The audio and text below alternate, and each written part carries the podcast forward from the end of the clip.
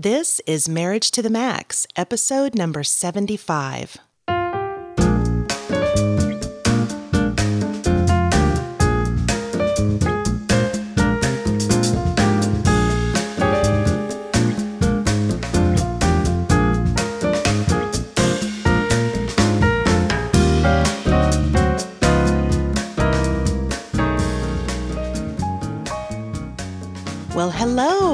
Welcome to another episode of Marriage to the Max. Well, hello, hello. I'm your host, Kellie Hurst. Uh, and this is Brett Hurst. Yes, you are. And we're marriage educators and co founders of Home Encouragement. And this podcast is designed to help you take your marriage to the next level. Well, thanks for joining us today. And uh, I guess we're going to kind of jump right in. Today's episode is called Top 10 Complaints from Unhappy Husbands. Uh oh. Uh oh. Should I be here for this? You should definitely be here for this because I want to get your opinion from the male perspective. All right. We, we, I'll do the best I can. because we recorded a podcast earlier from the perspective of unhappy wives. And so now turnabout is fair play. It's the men's turn to air their grievances. okay, these are not my top 10 complaints. No, these are not Brett's top 10. These are just in general. This was this list was. This list was published uh, in an internet article about a year or so ago and I just f- thought it was really interesting. So, guys, this is your turn to see if any of these complaints ring true for you in marriage. Are we ready to go? Let's fire away. All right, number 1 complaint. I wish she would appreciate me a little more. well, maybe this is my list. yeah. Uh, you don't want to start a fight right on the air. Um, now, I recall this exact phrase showing up on the wives list as well. So I guess what we can take from this is that we could all use a lesson in showing a little more appreciation to one another. I think everybody wants more appreciation. For sure. And I wonder, you know, I guess it just does beg the question since this showed up on both lists. What, why is it so easy to take each other for granted when you're married? I, I think in the case of marriage, it's because you can. You know, there's a certain safety and uh, at least basic understanding of commitment that creates kind of an insular protection. And uh, the negative consequence of that is that people uh, often focus on other things than than their marriage or their spouse. We Yeah. talk about that a lot.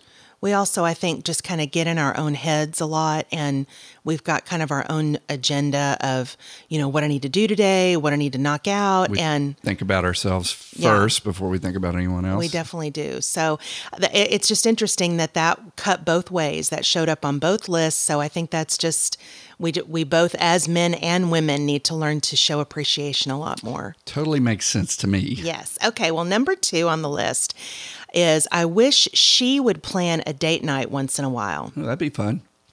Yeah. And this is something we say to couples. What do you mean this would be fun? I plan the dates a lot. When? Oh, a lot. Never. Last, last night I had the gift card for where we went to dinner Which for our I date night. And so I card I gave planned the date night.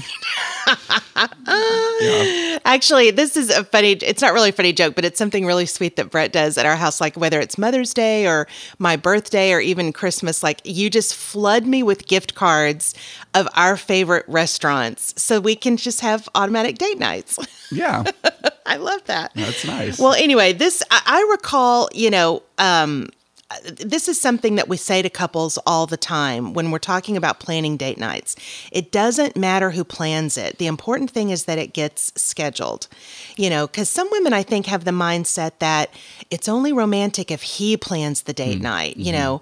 But uh, we just say don't let that keep you from going out and enjoying each other, you know. And ladies, as you can see, it's a common complaint for husbands. You know, this showed up on the top 10 lists.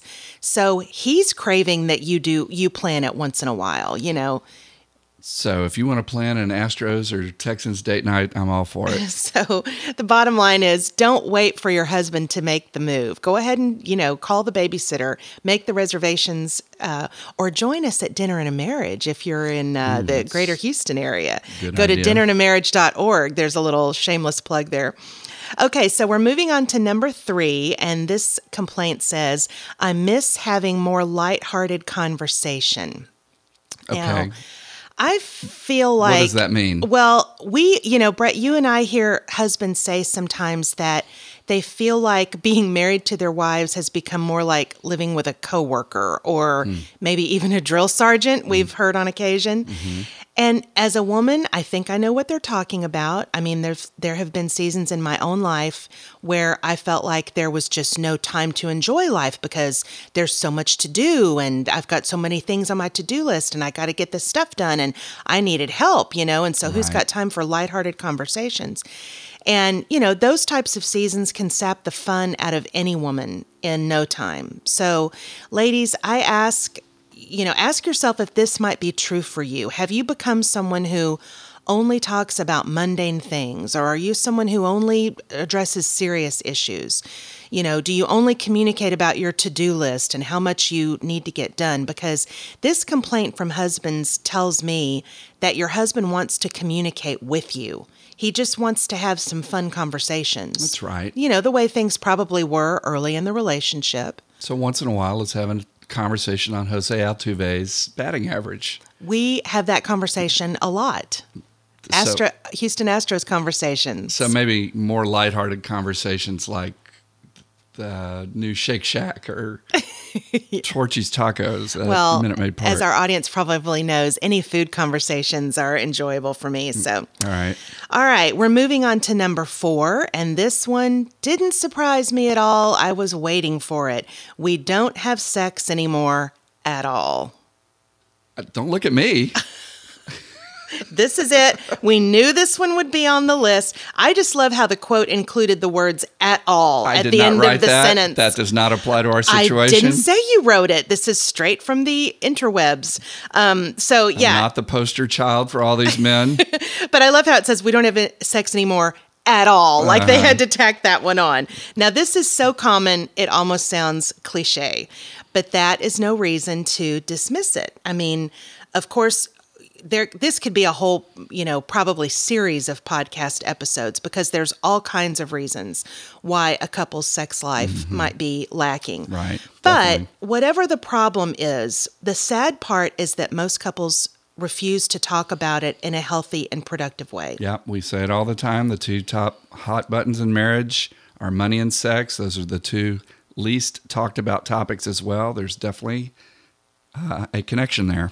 Yeah. And so if your usual way of communicating about this topic is just to lob complaints like grenades, you know, just you just complain all the time. I watched Saving Private Ryan last night, so grenades are kind of on my mind. But uh, yeah, so co- throwing throwing the complaints intense. around, you know, is not terribly productive. Or if your usual way of communicating about this topic is to just avoid co- talking about it altogether, we just say make a point of approaching the topic in a loving and respectful way. Change your approach. You know, at the very least, it might move the two of you forward by shedding some light on this topic. I mean, you might be able to identify the reason behind the lack of mm-hmm. sexual intimacy. You know, maybe you'll come up with a plan to kind of try to improve that area, but you definitely won't come up with it if you don't talk about it. Right. And, if it- you don't talk about it in a respectful and loving way. True. And if and if this is a topic that's been going on a long time, you you may need to pull someone else into the conversation so that you guys can move forward and get un um, stuck on it. yeah, a good therapist might be but might be helpful in that Or situation. pastor. or- Yeah, so number 5, we aren't romantic anymore.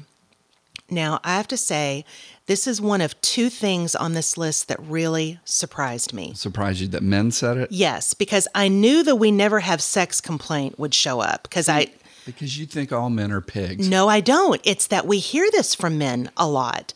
So that didn't surprise me at all. The romance one really did surprise me that that would show up on a guy's list or top 10 list. And I was just kidding a second ago. You don't think that about men. You're just always trying to be Just your man. Always trying to be funny.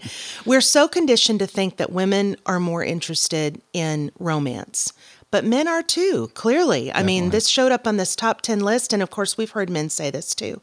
So, ladies, this is a great invitation to ask your man what he thinks of as romance. Maybe he's not just thinking wham bam, thank you, ma'am. Maybe not. Maybe he wants Maybe a he's little. thinking, wham bam, hello there.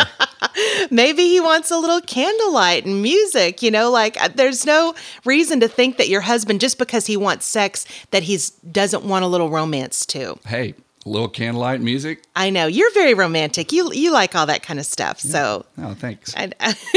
so, so don't think it, don't think that just the woman wants romance. That's the the point I'm trying to make here. I have said that for years. Absolutely. All right. Moving on to number six. This was interesting to me. She tricked me into thinking she's someone else.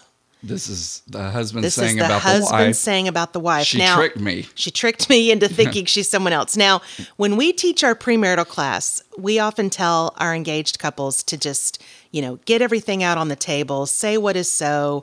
Don't send in your representative because that's what a lot of people do when we date is we send in the best version of ourselves, mm-hmm. right? right. And so what I assume this complaint is referencing is something that I heard you Brett say to me around year 8 or 10 in our marriage. You said to me one day, "You're not the sweet little girl I married." I didn't mean it that way. To which I responded, Thank goodness, because I was a naive idiot when we first got married. So, I mean, we have to grow into different people, right? yeah, you're setting a trap for me. I'm not. I'm just saying, uh, from the from a woman's perspective, I have been there before, where I've actually heard my husband say, "Wow, like you've changed." You know. So here's here's what I want to say to this. you're better now. Can I say that? People change, and that's a good thing. All right. So that that being said, a lot of women can fall into this trap where when they're dating or they're newly married, they they send in that representative. They're very sweet, they're very accommodating, you know, and their and their husband may just think they are just the, you know, sweetest kindest thing. Then at some point they can turn into people who just shout out orders to their husbands and kids. You know, they just they just kind of become this drill sergeant kind of person. Hmm. And or maybe they were more sexual early in the marriage and now they seem to never want to have sex and so the husband feels like he's been tricked, right? Well, I feel like some of this may simply be the result of a woman who's feeling fatigued Sure. or overwhelmed with work and motherhood and life. Absolutely. And most women that I know don't want to be that way. They don't want to be difficult people. Right. You know, they've just slipped into a pattern of trying to get everything done. And so some of their sweetness has kind of fell, fallen away. And frankly, some of these men aren't stepping up and That's taking true. responsibility to Yeah. do some of these things that may be causing some of those things. Right. And so, guys, I encourage you to step in to help her if you think that that's what may be going on. You might find out she's still very sweet when she has some help, you know? And so, I, you know, no woman, I, I don't know a woman who tricked, you know, who, who, who purposely behaved one way when they dated and then uh, said, "Oh, well now I'm going to behave like my real self." I think most of us just fall into a trap of trying to do too much, trying to live up to some uh, you know, expectation that we have of what a wife or a mom or a career woman looks like. And it's it can be a lot of pressure for a lot of women and we just sort of turn into gripey, complainy people and we don't want to be that way. I will say I definitely did not get tricked into this. I knew exactly what I was getting, but what I didn't know was how much better things were going to get every Once we got past year 8 or 10. succeeding year. No, you've been fantastic. Fantastic wife. Okay, so let's move on to number seven. Um, we need to make more decisions together. This was a, a top 10 complaint of men. That makes sense. Now, I feel like this one could actually go either way because this could be a man who feels like his wife makes all the decisions and he just wants to be a part of the process. Or this could be the other way around, where it's a man who feels like he makes all the hmm. decisions and he longs for his wife to be more involved. good point. Right? So that could way. really kind of go either way. So, either way, I feel like a healthy relationship has equality at its core. We talk about this a lot. E- equality and contribution. Absolutely. So the ideal here is that both of you make joint decisions whenever possible. Right. You know, share the love. There's there's no reason that one person needs to be calling the shots all the time. Well, and particularly in marriage, making decisions together is uh, it's more exciting. Yeah. And that even shows up in the marriage research, in the uh, John Gottman research, and all of that kind of data always brings up the making joint decisions. Builds more connection, builds more Definitely. intimacy. Yeah. It all flows into all the other stuff. Yeah. Yeah. Okay, so number eight, I don't feel like I'm her equal. This is the second that's me. no, seriously. This is the second complaint on this list that totally surprised me. I did I just didn't think this was a thing that men thought at hmm. all. And I'm curious about maybe you can help Brett from the male perspective. I'm curious about what this might mean. Does he not feel equal to her say as a parent? Or does he not feel as successful in his career as her? Or does he simply feel like she runs the show and he's kind of the second fiddle? I'm I'm wondering what you would you talk to more men than I do. So Well, is this something that comes up? It comes up all the time. I talk to men that any or all of these categories apply. You know, if you've married a very competent woman like I did, I mean, you're extremely competent. I always say you're Well, the talk slow. you're always you're the brains of this whole operation. But you know, it's it's not an issue for none of this stuff's or none of this particular um, section is an issue for us. But yeah, sometimes uh, a woman might be more successful in her career, or she's the one that the kids come to because the man uh, doesn't have that connection. Maybe he abdicated that uh, role early in the in the marriage or the raising of the family you know, it's just something that needs to be talked about. Different couples have different temperaments. Sometimes the husband's more introverted or or has never been conditioned to be in the game, and this is the time for him to step up with more uh, intentionality and courage and understanding with his wife to to be more of a uh, co partner and leader and so forth. Yeah. It's just going to create more intimacy and connection. Right. I just, I, I was really, I, I, I felt like that kind of complaint would have maybe been an outlier, you know, kind of a thing. I, I had no idea that was more common than it is. Yeah, than I, I, don't thought. hear a lot men using those exact words, but I see this situation all the time. Okay. Where men feel inferior or that they don't measure up or that they've disappointed their wives or something. And so they start to retreat into uh, a secondary role. And nobody needs to be in a secondary role, Mm-hmm. You know. Yeah. Okay, good. That's helpful. Okay, moving on to number nine. Uh, this one says, I often feel alone in the relationship. And, you know, here's what I say to this. Um, and I, we have conversations with a lot of single people too, and we have to kind of talk about hey, sometimes when you're married, you can feel lonely when you're married. You know, it's just the human condition is sometimes we're just going to feel alone. But in this complaint, I feel like this could be something more. Maybe this is um, something that really does need to be communicated in the marriage, you know, because you might not be the only one feeling lonely. She might be feeling lonely too. Right. And, And- this is something we say a lot to our single friends who uh, that want to be married, let's say, and, that, and they talk about loneliness and so forth. But you and I talk to married spouses all the time who are extremely lonely, either from what's actually happening in the marriage or perception of what's happening in the marriage, or they just have some issues that they have to work out from their past or whatever.